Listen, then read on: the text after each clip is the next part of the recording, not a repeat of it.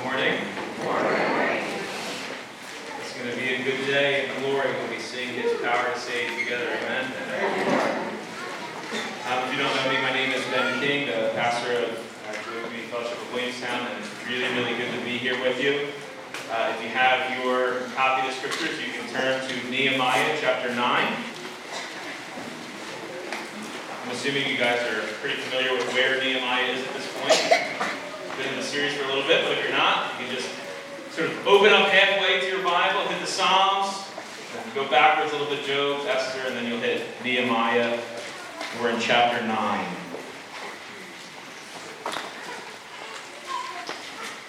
I'm going to read for us the whole chapter. Listen to God's word. Now, on the 24th day of this month, the people, people of Israel were assembled with fasting and in sackcloth and with earth on their heads. And the Israelites separated themselves from all foreigners and stood and confessed their sins and the iniquities of their fathers. And they stood up in their place and read from the book of the law of the Lord their God for a quarter of the day. For another quarter of it, they made confession and worshiped the Lord their God.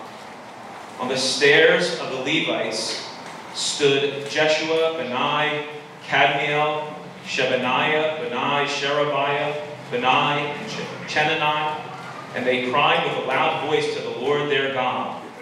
Then the Levites Jeshua, Kadmiel, Bani, Hashabneiah, Sherebiah, Hodiah, Shebaniah, and Pethahiah said, Stand up and bless the Lord your God from everlasting to everlasting. Blessed be your glorious name, which is exalted above all blessing and praise. You are the Lord, you alone. You have made heaven, the heaven of heavens, with all their host, the earth and all that is on it, the seas and all that is in them. And you preserve all of them, and the host of heaven worships you.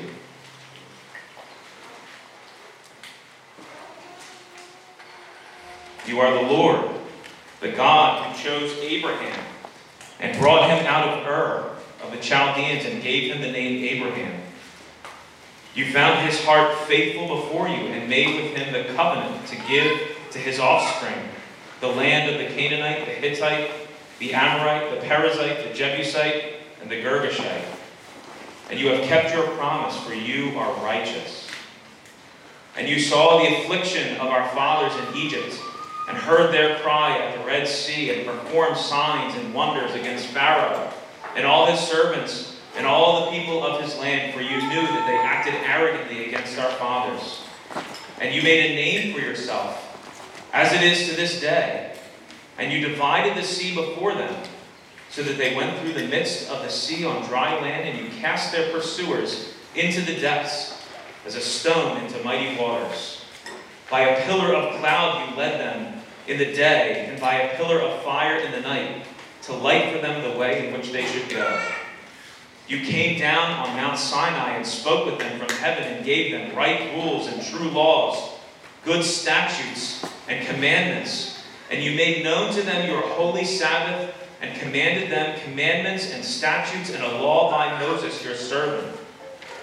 You gave them bread from heaven for their hunger and brought water for them out of the rock for their thirst. And you told them to go in to possess the land that you had sworn to give them. But they and our fathers acted presumptuously and stiffened their neck and did not obey your commandments. They refused to obey and were not mindful of the wonders that you performed among them. But they stiffened their neck and appointed a leader to return to their slavery in Egypt. But you are a God ready to forgive, gracious and merciful, slow to anger and abounding in steadfast love, and did not forsake them. Even when they had made for themselves a golden calf and said, This is your God who brought you up out of Egypt, and had committed great blasphemies, you in your great mercies did not forsake them in the wilderness the pillar of cloud to lead them in the way did not depart from them by day, nor the pillar of fire by night to light for them the way by which they should go. You gave your good spirit to instruct them, and did not withhold your manna from their mouth, and gave them water for their thirst. Forty years you sustained them in the wilderness, and they lacked nothing. Their clothes did not wear out, and their feet did not swell. And you gave them kingdoms and peoples, and allotted to them every corner. So they took possession of the land of Sihon, king of Heshbon, and the land of Og, king of Bashan, and you multiplied their children as the stars of heaven, and you brought them into the land that you had told their fathers to enter and possess. So the descendants went in and possessed the land, and you subdued before them the inhabitants of the land, the Canaanites, and gave them into their hand with their kings and the peoples of the land, that they might do with them as they would. And they captured fortified cities and a rich land and took possession of houses full of all good things, cisterns already hewn, vineyards, olive orchards, and fruit trees in abundance. So they ate and were filled and became fat and delighted themselves in your great goodness. Nevertheless, they were disobedient and rebelled against you and cast your law behind their back and killed your prophets who had warned them in order to turn them back to you, and they committed great blasphemies. Therefore, you gave them into the hand of their enemies, who made them suffer. And in the time of their sufferings, they cried out to you, and you heard them from heaven. And according to your great mercies, you gave them saviors who saved them from the hand of their enemies. But after they had rest, they did evil again before you. And you abandoned them to the hand of their enemies so that they had dominion over them. Yet when they returned and cried to you, you heard from heaven. And many times you delivered them according to your mercies. And you warned them in order to turn them back to your law. Yet they acted presumptuously and did not obey your commandments, but sinned against your rules, which if a person does them, he shall live by them. And they turned a stubborn shoulder and stiffened their neck and would not obey. Many years you bore with them and warned them by your Spirit through your prophets. Yet they would not give ear. Therefore you gave them into the hand of the peoples of the lands. Nevertheless, in your great mercies, you did not make an end of them or forsake them, for you are a gracious and merciful God. Now, therefore, our God, the great, the mighty, the awesome God who keeps covenant and steadfast love, let not all the hardships seem little to you that has come upon us, upon our kings, upon our princes, our priests, our prophets, our fathers, and all your people since the time of the kings of Assyria until this day. Yet you have been righteous in all that has come upon us, for you have dealt faithfully, and we have acted wickedly. Our kings, our princes, our priests, and our fathers have not kept your law or paid attention to your commandments and your warnings that you gave them. Even in their own kingdom and amid your great goodness that you gave them, and in the, and in the large and rich land that you have set before them, they did not serve you or turn from their wicked works. Behold, we are slaves this day. In the land that you gave to our fathers to enjoy its fruit and its good gifts, behold, we are slaves. And its rich yield goes to the kings whom you have set over us because of our sins. They rule over our bodies and over our livestock as they please, and we are in great distress. Because of all this, we make a firm covenant in writing. On the sealed document are the name of our princes, our Levites, and our priests. This is God's word. Would you pray with me?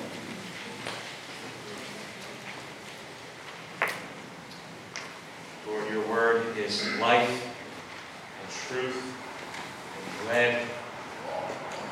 It is a lamp unto our feet and a light unto our path. And I pray now that you would convict us by your word, that you would bring a sense of, of the weight of our sin through the preaching of your word, and remind us again of your faithfulness of your covenant love to us in Christ Jesus, who has borne our judgment, who has taken upon himself all the curses and all the weight of the judgment for our sin in our place. Lord, would you nourish your people today by your Spirit through the proclamation of your word. I pray for Jason this morning that you would give him boldness and clarity and freedom this morning in the pulpit, that he would proclaim your word in truth and with great joy. Lord, thank you for your word. Bless the preaching of your word now, I pray, in Jesus' name. Amen.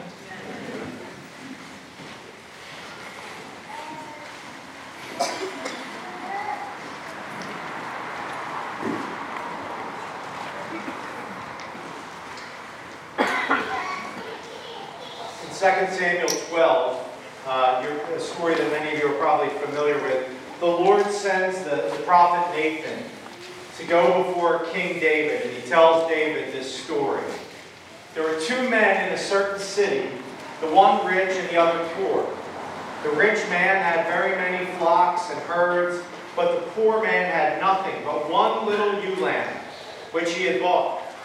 And he brought up this ewe lamb, and it grew up with him and with his children, and used to eat of his morsel and drink from his cup and lie in his arms. He was like a daughter to him. Now there came a traveler to the rich man, and he was unwilling to take one of his own flock or herd to prepare for the guest who had come from for him, or to him. But he took, what did he take? He took the poor man's one lamb that he had that was like a member of his family.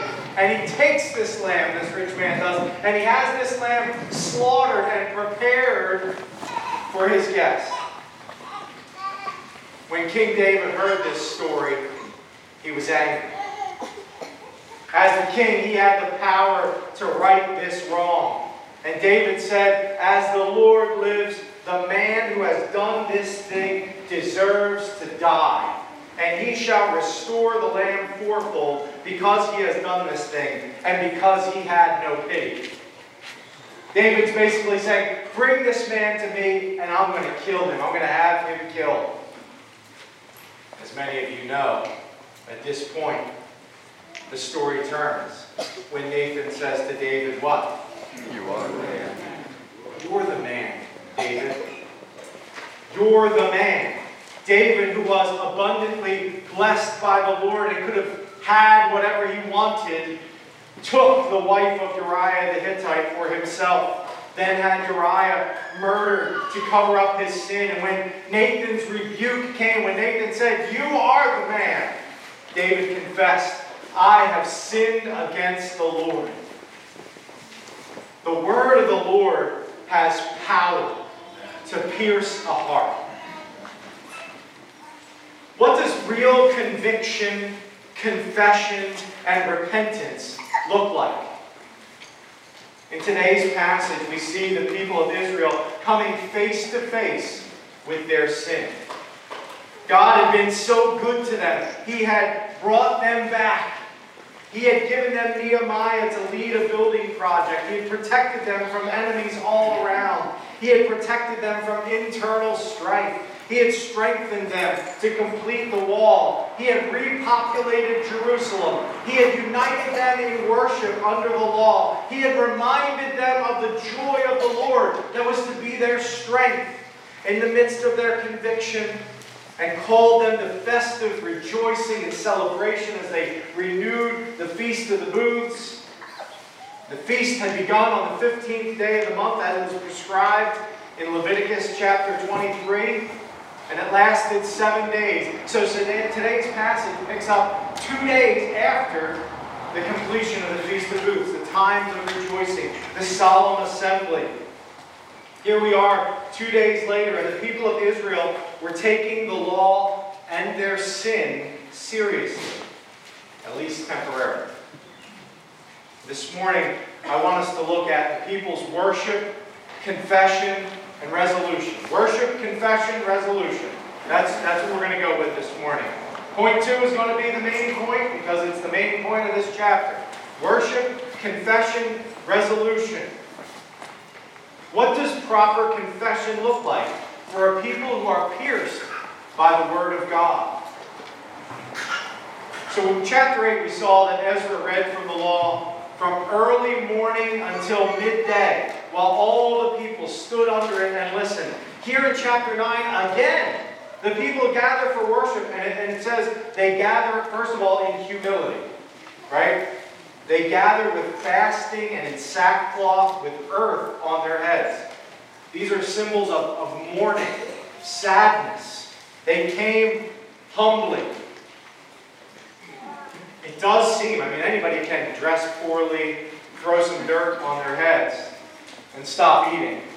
But it does seem that they came genuinely heartbroken as they had heard the law and all the conviction of the law had come upon them. They seemed to want to do the thing, do things the right way. It says here that they separated themselves from the foreigners at this point. Uh, I want to be really clear a couple things. Uh, Ezra had told them about this 13 years ago. They, they had already come under conviction for their intermarriages with, with foreigners. And apparently, 13 years later, we're back in the same position. And guess what? Not to spoil chapter 13 of Nehemiah, but in a couple years, they're going to be back in the same position. But I want to make really clear, I've said this in Pitman, um, I, I don't know if Ben has said this yet in his series, but I want to reiterate that the issue here is not that people are not allowed to marry people of other ethnicities. The issue here is that people should not be intermarrying with worshippers of foreign gods. That's the issue at hand. That's what we're working through here. And again, they had done it. 13 years ago, they were convicted. They're not convicted anymore. Now they're convicted again. And so they are separating themselves. And much like in chapter 8, the Levites are there. Ben did a great job pronouncing all their names exactly right when he read that. They're there to help the people understand what the law says. It's good to have teachers. It's good to have people explain to us what the Word says when it is difficult to understand or apply it to our hearts and our lives. So we're going to assume this morning that Ezra is the reader here. A quarter of the day, which is how long? Six hours is, is our quarter of the day, but in this it would be three hours. They would have thought of their daytime as a 12 hour period. So for a quarter of the day, three hours, they read from the book of the law. And amen is right. And then for another quarter of the day, they made confession and worship. That's six hours. A few notes on that, okay? This would be a great time to say, reminder that we started this service a little bit late. So you start looking at your watches. Just, just be mindful of today's passage. But more importantly, good, good things happen when the people of God give priority to worship. Right? Good things happen when worship is a priority. And we could. We could get into a discussion about how long services should be, or how dedicated we are to the rest of our Sunday schedule, above and beyond the gathering for worship. They're worthwhile discussions and things you should think about and analyze in your own life. But here, please note that it produced a great good in the people when they sat under the teaching of the Word of God. It produced good.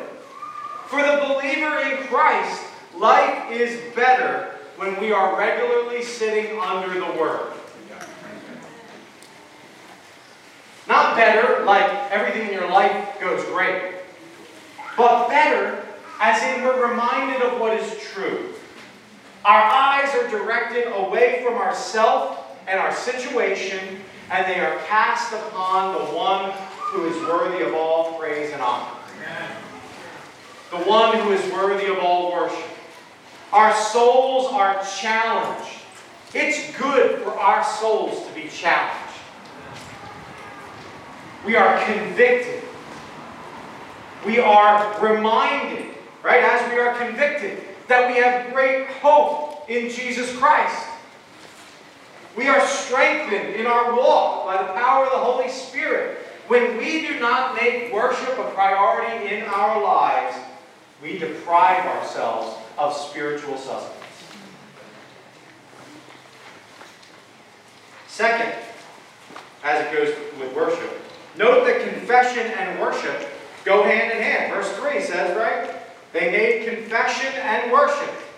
The second half, the, last three hours. We're going to get back to this in a couple minutes, but I wanted to make it clear. There's a reason why I believe, I know, both Pitman and Williamstown, we do make a time of confession a part of our worship service. Because the Word does all kinds of things in us when it hits us. And it often, by the power of the Holy Spirit, brings us to a point of conviction first. And then we are encouraged. And then finally, under the, the heading of worship, note that the leaders lead the people in worship. Right? We've talked throughout this series that the leaders led in repentance, they led in generosity, they led in courage, and here they lead in worship. In verse 5, they say, Stand up and bless the Lord your God from everlasting to everlasting. Blessed be your glorious name, which is above all blessing and praise.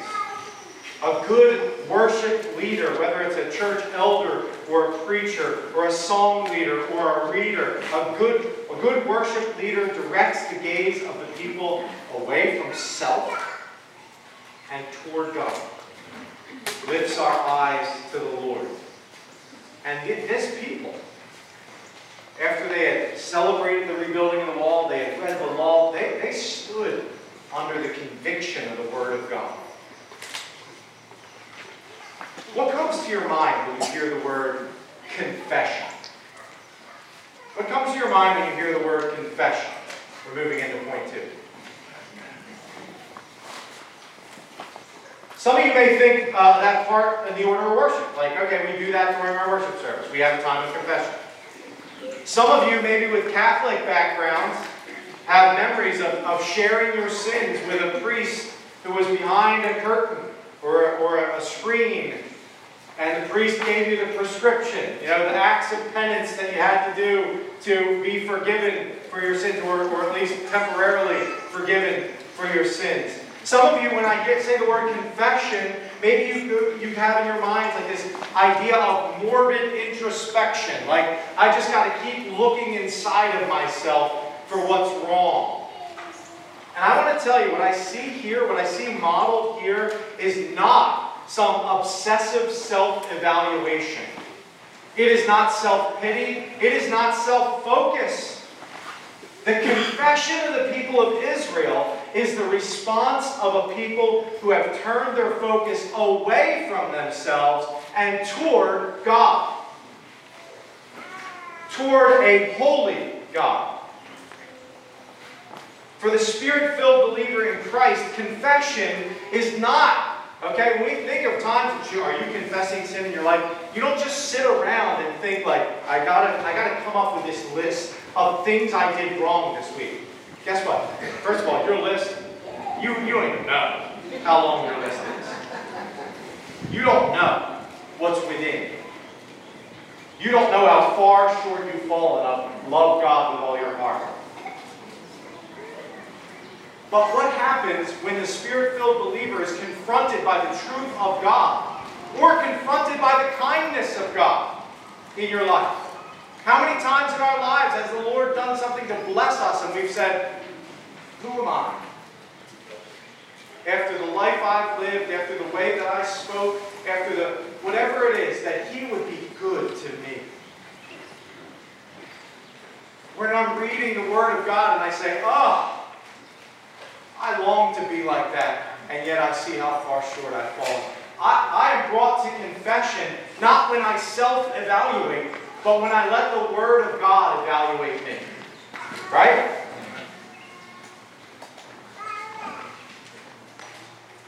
Think about, I, I thought of something that, that made sense to me. Like I was thinking about because I think a lot of us have this idea of confession where it's like, all right, I'm supposed to come up with my list of the things I've done wrong so I can say them to God. And I thought about Isaiah's encounter with God in Isaiah chapter 6, right? His encounter didn't start with like some introspection. He looked at God and he said, What? Woe is me. I'm ruined.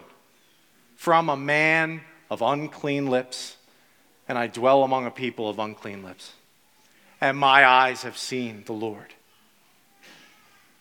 That's, that's a picture of what the Lord does to us through the ministry of the Word, a part of what He does to us through the ministry of the word. And Ezra here uses Israel's own history as the backdrop for the, the confession. Israel had a long history of receiving the provision of God, of being the chosen people of God, of hearing the words of God, and then turning from God. Did you notice in, the, in verse 2 that the Israelites confessed their sins and what else? They confessed their sins and, verse 2 is inside of your Bible. They confessed their sins and what else? The iniquities of their fathers. Now, this isn't the main point here, but I think it's worth addressing. Do we need to confess the sins of our ancestors? I'm going to say a few things about that very briefly. First, we cannot do any repentance on behalf of ancestors that accomplishes anything for them. It doesn't get them merit, merit when we repent on their behalf. Second, the people of Israel are confessing in this way to ultimately say, and we're just like our forefathers. We're doing the same thing. We acted the same exact way they did. Third, I think we need to remember that the modern day parallel for Jerusalem and Israel is what? The church. It's not modern Jerusalem, it's not modern Israel, and it's not America. It's the church. That's important for us to remember. So, with that in mind, I would say there are scenarios where the church needs to confess and repent of its forefathers' sins. I'll, I'll give you a couple examples. In America and around the world, churches in the past and maybe even some presently have supported enslaving people or keeping people out because of their ethnicity, because of what they look like. It would be right and good for a generation following them to repent of the deeds of their forefathers. There are many local churches that need to repent of their wholehearted embrace of pride and every new cultural celebration of sin. If these churches refuse to turn from this wickedness, but the generation that follows them says, What have we done? What have we embraced? It would be good and right for them to repent of the sins of their forefathers. The deeds of the church speak a word about the Lord. And where we have not acted according to his will, we ought to repent. And where we are a part of a body that has previously not acted according to his will, we ought to repent. The sins of the church reflect upon the name of the Lord. I'll move on. Ezra recounts the glory of God and the history of his people. You can find similar accounts in Psalm 78, 104, and 105. I don't have time to go through all this in depth, but we see that Ezra starts with, You are the Lord, you alone. The beginning of this is a, a direction. Again, I've said this a few times. I'm not putting my eyes on myself. Our eyes are on you, Lord. There's a recounting of God's greatness in creation, all that He had done. Then it moves to the call of Abram, who became Abraham, and the covenant that God made with him. Then we move to the people of Israel in slavery in Egypt, and they cried out to God, and He heard them, and He saved them. Then we see the law given through Moses, the providing of food to eat and water to drink when they cried out to him again, and he provided for them. In spite of God's faithfulness and provision, the people rebelled. They appointed leaders to bring them back into their slavery. They made idols to worship while Moses was atop Mount Sinai receiving the law. even then, the Lord continued to be faithful to them. They came into the promised land. They conquered kings and possessed the land, a land that was rich and full of all good things. They were no longer slaves, no longer wanderers, but they were inhabitants of a, of a blessed city, a fruitful land by God's mighty hand and power. Nevertheless, that's that word in verse uh, 26, is that? Nevertheless, all that God did for them. And then Ezra says, Nevertheless, they rebelled against the Lord. They cast his law behind their back. Did you notice the strong language of chapter 9 about what the people did to God? Cast his law behind their back. They were stiff necked, stubborn shouldered. It was, they were saying, Ezra was saying, like, we have continually disregarded the God who has been so good to us. Continually. That's our history. That's our nation's history. God's been good, we've disregarded him. They cast his law behind their back. They killed the prophets who were sent to preach the truth. They were disciplined. They cried out, and he saved them again. Lather, rinse, repeat. Over, over, over. Again. What is Ezra getting at? This is who we are, and this is who we have been. If you want to do a deeper dive into this passage later this week, I think it's really neat to look at all the you statements in this chapter. Look at the word you in this chapter and consider how they apply to Israel, but now even more to you. All that the Lord has done for us. I'm just going to give you a quick scan. Just a quick scan, and you'll hear things like, You are, you made, you preserved, you chose, you brought, you saw, you heard, you led, you came down, you spoke, you made known, you told, you swore, you did not forsake, you gave your spirit, you sustained. You gave kingdoms and peoples. You multiplied their children. You brought them into the land. You subdued. You gave them to their enemies. You heard and saved. You abandoned. You heard and delivered. You warned them. You did not make an end of them or forsake them. Over and over and over, Ezra is recounting all that he had done. And the blame for Israel's pain was on Israel alone. The Lord had been faithful.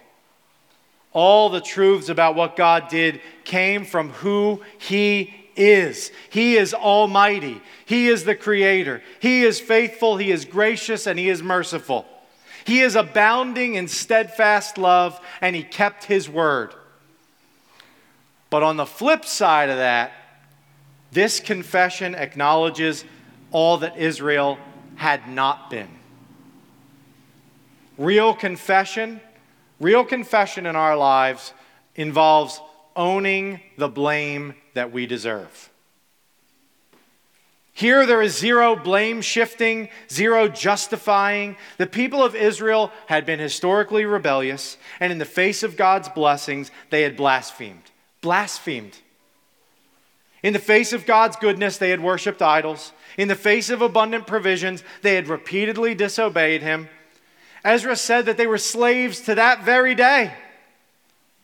Not necessarily that they were literally slaves at that point, but that they owned nothing completely. Nothing was their own anymore. The land that God had given them, it wasn't their land anymore. They had to pay kings and governors.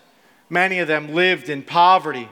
And Ezra acknowledged in verses 33 to 35 that this was their fault. He didn't say, Why did you do this to us, God? He said, We did it to ourselves. When we confess our sins, a few things are vital. First, we recognize that all sin is ultimately against God. All sin is ultimately against God. When David was confronted uh, by the prophet Nathan, we read in Psalm 51, David says, Against who? And who alone have I sinned? Against you and you alone, he says to the Lord, have I sinned. Is that true? Did he sin against anybody else? Yes, he sure did. He sinned against Bathsheba. He sinned against Uriah. He sinned against Nathan. He sinned against his people. But what David is saying and what we need to recognize is that ultimately, ultimately, as the weight of our sin falls upon us, our sin is first and foremost against the Lord. The Lord is the aggrieved party. We have broken His laws. We have rebelled against His word, against His love. We have failed to understand His holiness. We have failed to reflect His character in our actions. The wickedness of sin is that it's a willful disregard of God's character and commands. Willful disregard. David needed to repent to others, but he recognized that ultimately his sin was against the Lord. As we confess, second, we must actually own the blame that we deserve before God and before one another. We are often eager, whether it's before the Lord or before one another, to confess our sin in such a way that pushes the blame onto someone else. Sometimes even on God Himself. Kind of like a, you made me do this. I'm sorry that it happened, but you made me do it. Is that a confession? I'm sorry that I blew up at you in rage, but it was really your fault that I did it. Is that a confession?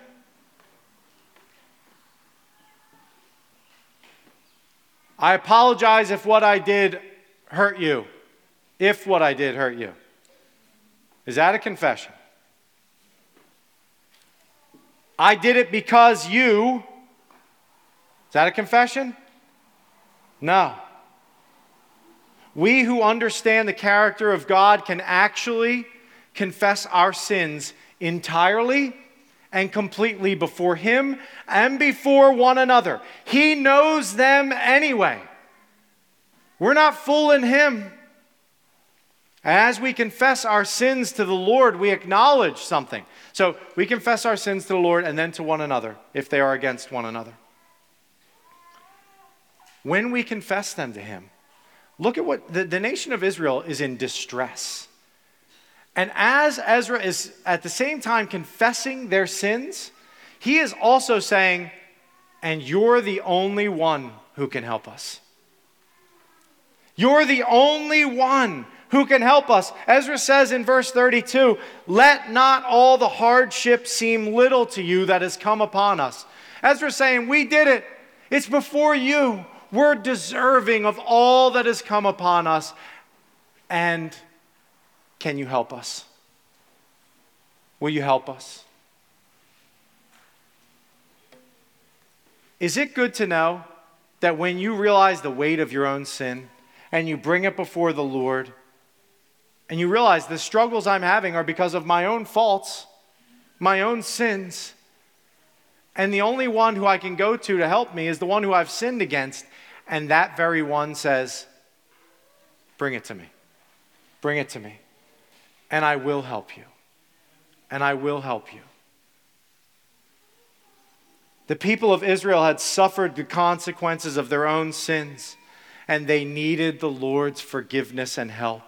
They were banking on the truth that was stated in verse 31. Nevertheless, in your great mercies, you did not forsake them, for you are a gracious and merciful God. They came to the gracious and merciful God, and in this passage, as we move toward a close, they came with a resolution. They wanted the Lord to continue to see and hear. They wanted the Lord to lift their burdens off their backs, that they might be again a prosperous nation.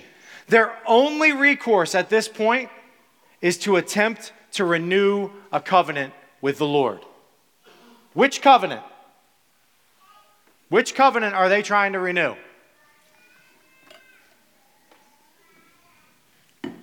Go ahead. Which covenant? I think I hear you whispering. It's hard to hear you up here. they're trying to renew, they're going to renew the Mosaic covenant. I don't want to step on next week's sermon, but Israel is going to again ratify this covenant with the hope that the Lord is going to give them another chance. They weren't entitled to another chance under that covenant, but they were coming hoping He would give them another chance. This covenant, which has blessings for obedience and curses for disobedience. This was really the only thing they could try to do. They couldn't go to God and say, hey, listen, that last covenant wasn't working out. We're going to make a different one with you. We're, we're going to set up some. We can't fulfill that one, so how about you just bless us no matter how much sin we do? Would that work? They can't do that. These are his terms. And not to spoil anything here, I already did it kind of, they're going to fail to keep it again.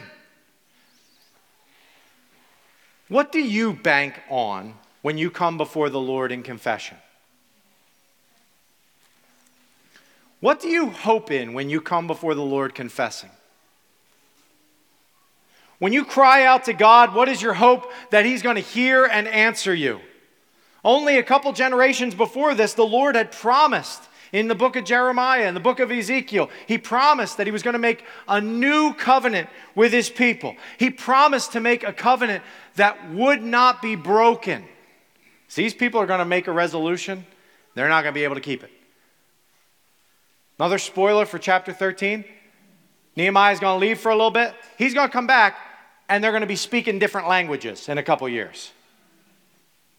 That's how intermingled they're going to become with the gods around them. They weren't going to keep this covenant, but God promised a covenant that would be kept. Why would it be kept? Because He was going to keep it on both sides. He was going to do what man could not do. This covenant was ratified at the cross of the Lord Jesus Christ, who only a few hours before his death said to his disciples, Of the cup at the Passover celebration, drink of it, all of you, for this is my blood of the covenant, which is poured out for many for the forgiveness of sins. Animal sacrifices could not cleanse from sin. Endless rituals could not cleanse from sin. Promise after promise after promise to do better could not cleanse from sin. Do you know that? How many times in your life have you said to God, if you give me one more chance, I'll do better this time? If you give me one more chance, I won't fail this time. I'll, I'll do it.